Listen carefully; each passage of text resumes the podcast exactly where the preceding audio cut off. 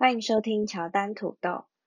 你有没有过这样的经验呢？在新的一年计划新年新希望的时候，发现自己年复一年都设定了同样的目标，却迟迟没有达成。今天我们就要来透过厘清什么是外在动机，来检视自己设定目标背后的驱动力。曾经有社会心理学家对一群喜欢画画的小朋友做过这样的实验。他们将小朋友分成三组，第一组只是单纯的要求他们画画，第二组有事先告诉他们完成图画之后可以得到奖品，也就是先让他们对之后的奖励产生期待。那第三组的孩子们则是在完成图画的时候得到奖励，并没有事先预告，算是意外的惊喜吧。过了一个星期之后，实验者要评估这些小朋友对这项活动的兴趣有没有改变，并且告诉他们这一次没有奖励品了。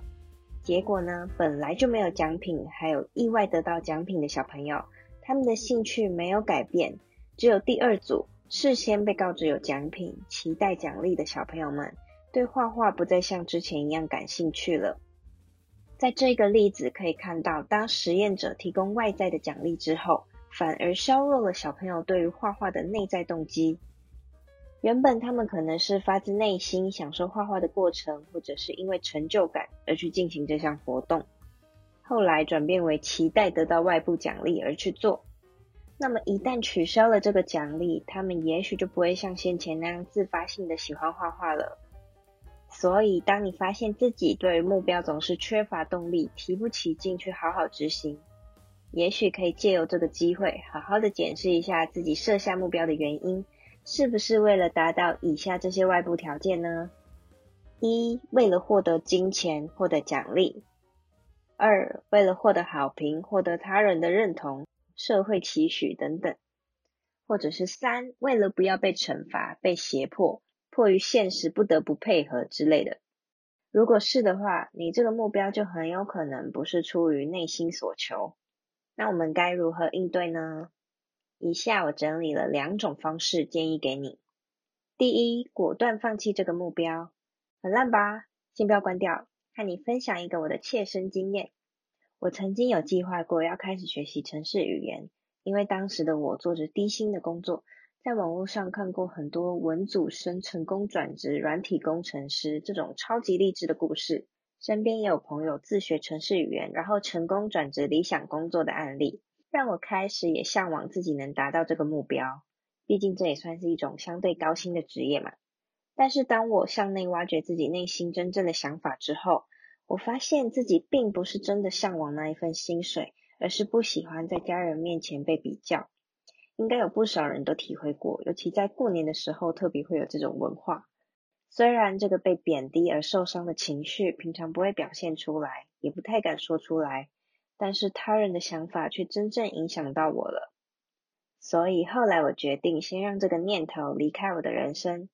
有时候承认失败不一定代表软弱，同样的事情在其他人身上，也许可以变成化悲愤为力量，在达到目标之后，也能真正感受到满足。所以这个建议就仅仅是我的一个建议而已。因为当我舍去了我认为不必要的目标，我的脑袋、我的生活才有了更大的空间，专注在去探索自己真正喜欢的，还有可以让内在觉得更有意义的成长。所以你真的需要在每年年初许下学英文的愿望，然后又反复的在没有达到理想之后怀抱懊悔的情绪吗？或者是你真的需要不断的立志减肥，立志要早睡早起，做不到之后又继续陷入责怪自己的回圈吗？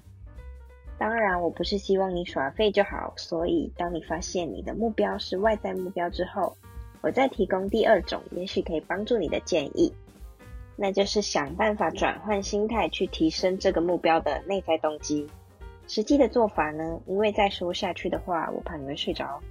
所以我们会在下一集更进一步的认识内在动机，学习怎样有效的去提升内在的驱动力。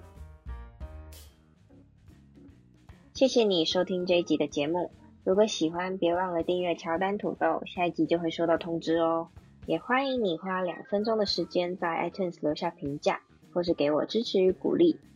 最后，请帮我把节目分享给一位朋友，祝你有个美好的一天，我们下次再聊，拜拜。